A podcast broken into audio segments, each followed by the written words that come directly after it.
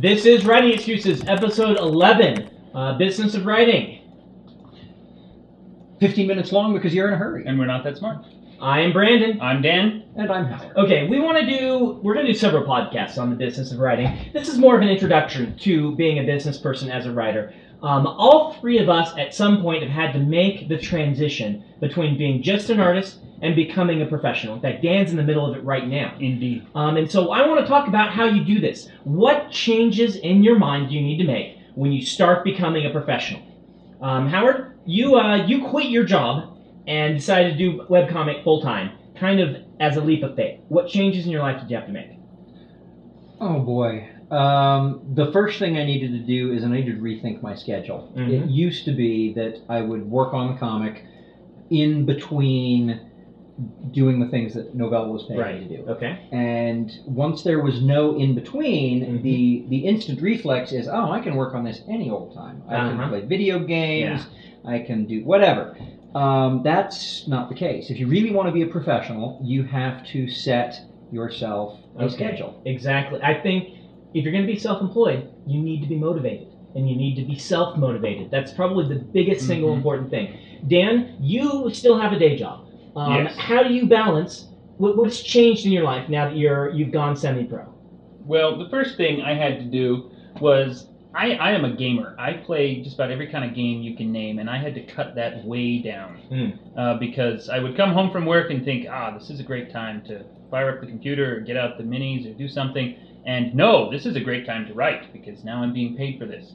Um, you know, we talked about being self-employed. That means that you are also an employer in addition Mhm. to an employee. You need to be a boss. Yeah, I think the biggest difference for me when I, when I started, I just wrote for the fun.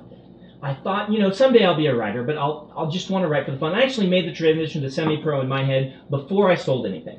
And the transition for me was when I decided, no, this is a job.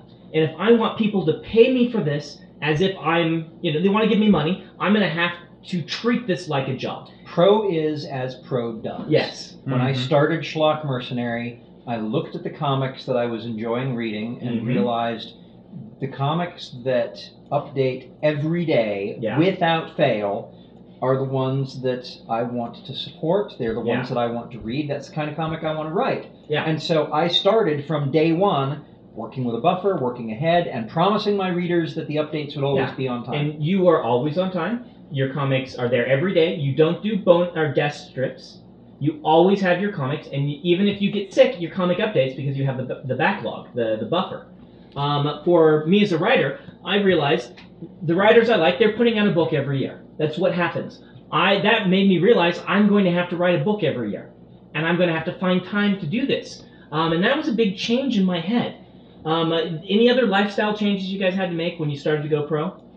Um, I have a family, uh, Mhm. and we, we all do. I've, I've got three kids and a wife, and I had to teach them the rules of my office. Oh yeah. My office was now an actual office, Mhm. and when I was in there with the door closed, they had to pretend like I was not home.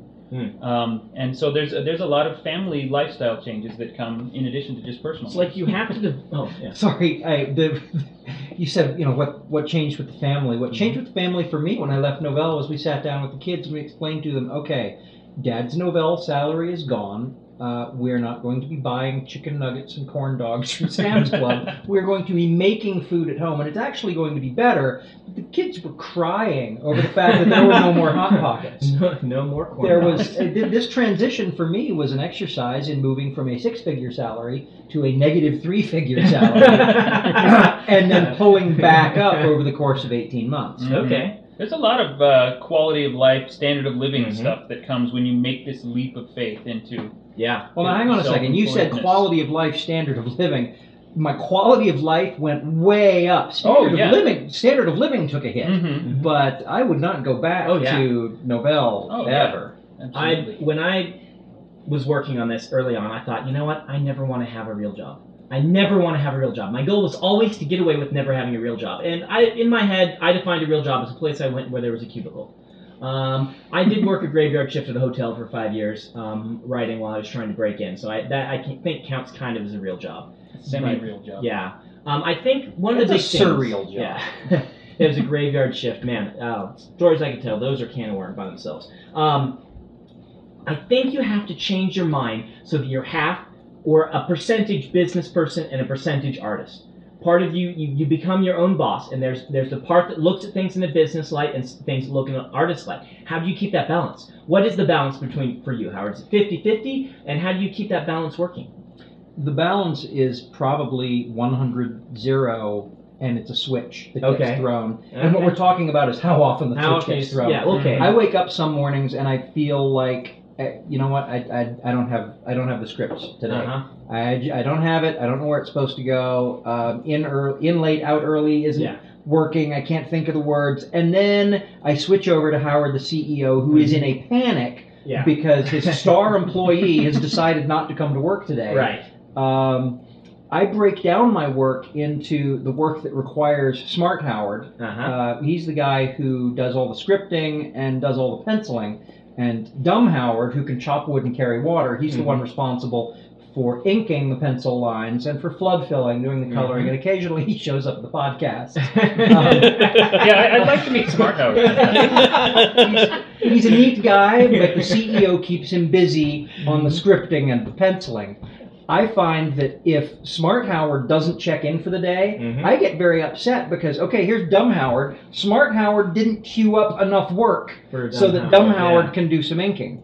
It's time to mention the Tor Book of the Week.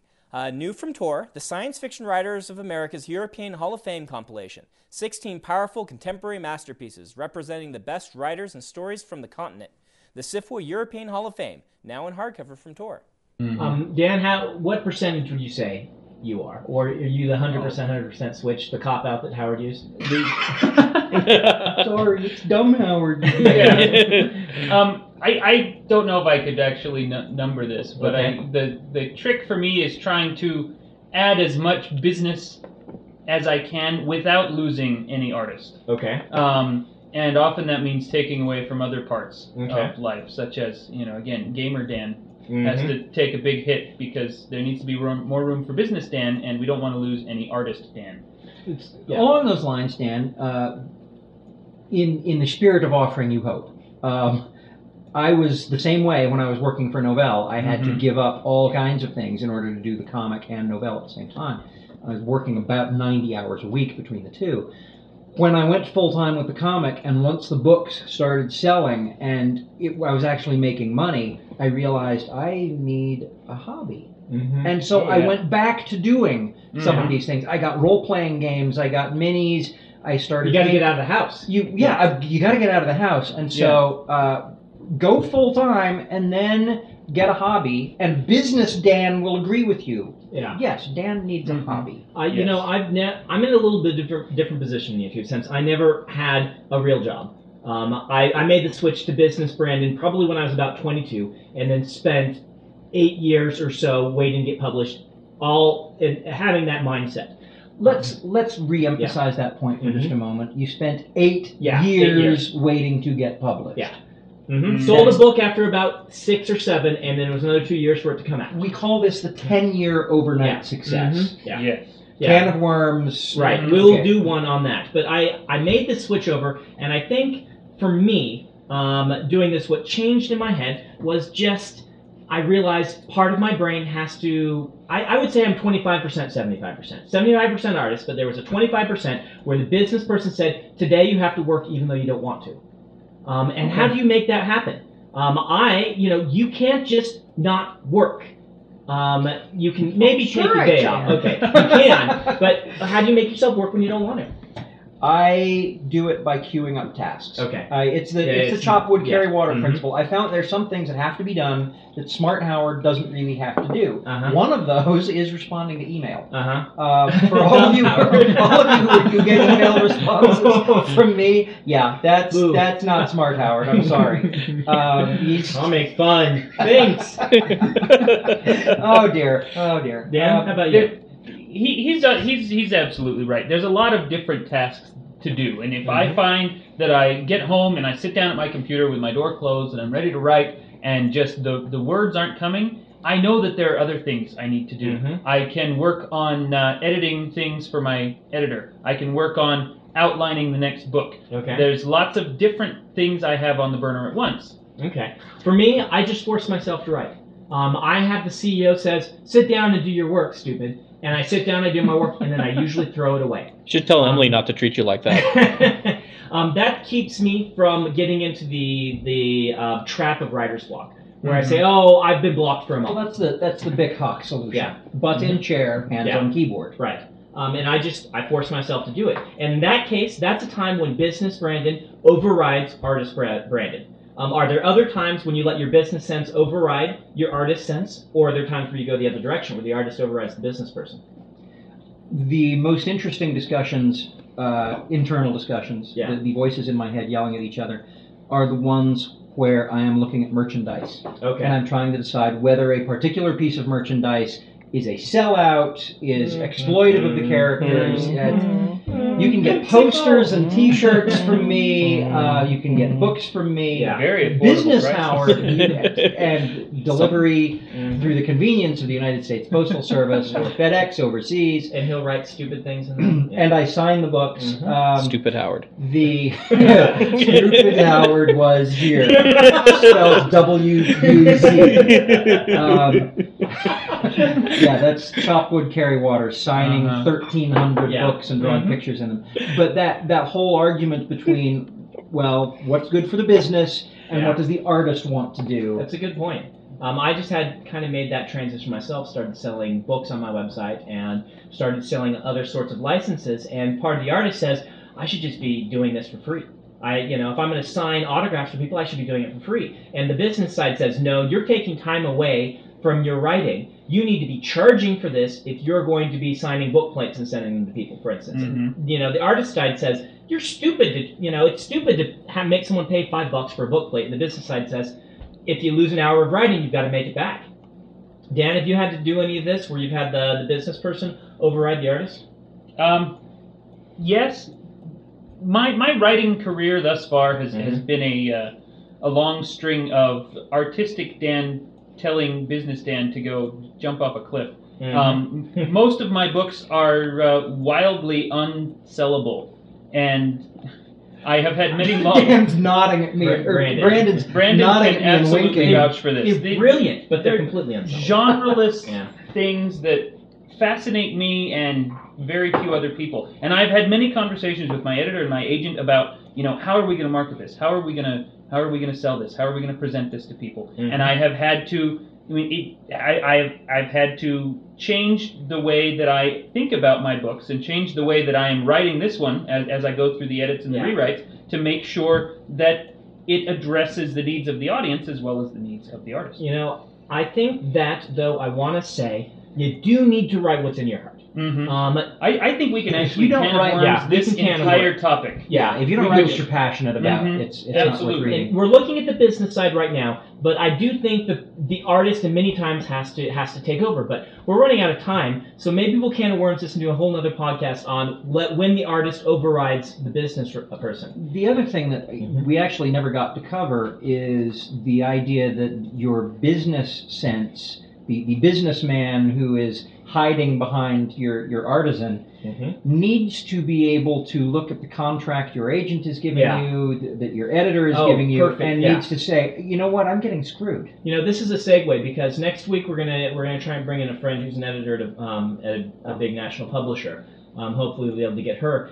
Um, but what the segue to that is the business person does need to be aware of the business. That's what one of their big jobs is: is to look at what what is the business of writing. What are um, what are my comp- what is my competition doing? Um, Mhm. What is selling? All of these things, not so that you can say to the writers, write, artist, write what's selling, but so you can be aware of it. This is your business. Doctors are not going to not be aware of the new procedures that other people are doing. As a writer, you need to be aware of who are the editors, what are their names, what are the publisher houses that are publishing these things. But don't spend all of your time Yeah, focusing right, on that. yeah. And that's this percentage split that Right, you're talking mhm. about. Yeah. 75 25 is probably good. Um, we've got one minute um, left. Let's do final words. Advice for someone who's thinking about making the transition between complete artist to semi-pro. Anything you can give them, Dan? Uh, talk it over with your spouse or significant other. Mm-hmm. Um, that's a very important step.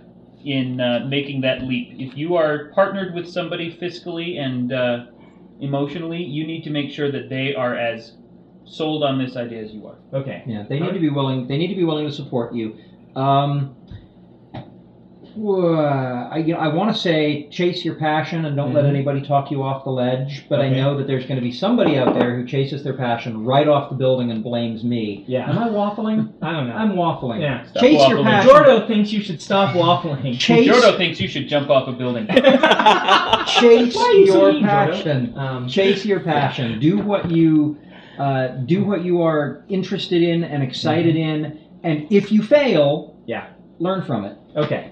Um, I think my final advice would be what I just said earlier. Learn the business. Don't spend all your time doing it, but realize that you are in a business and it's Yeah. not just an art.